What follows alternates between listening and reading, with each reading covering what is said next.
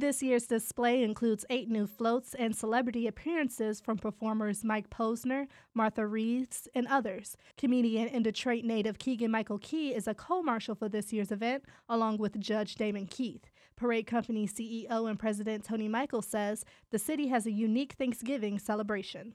We also put on the Strategic Staffing Solutions Turkey Trot. So you think about everything going on in Detroit, from the Turkey Trot to the parade, and then the Lions happen to have a football game. Not sure that there's a city in the country that has a Thanksgiving like we have here in Detroit. The Thanksgiving parade kicks off at 9 a.m. at Kirby and Woodward. The event is broadcasted in 173 cities across the country. I'm Brianna Tinsley, WDET News.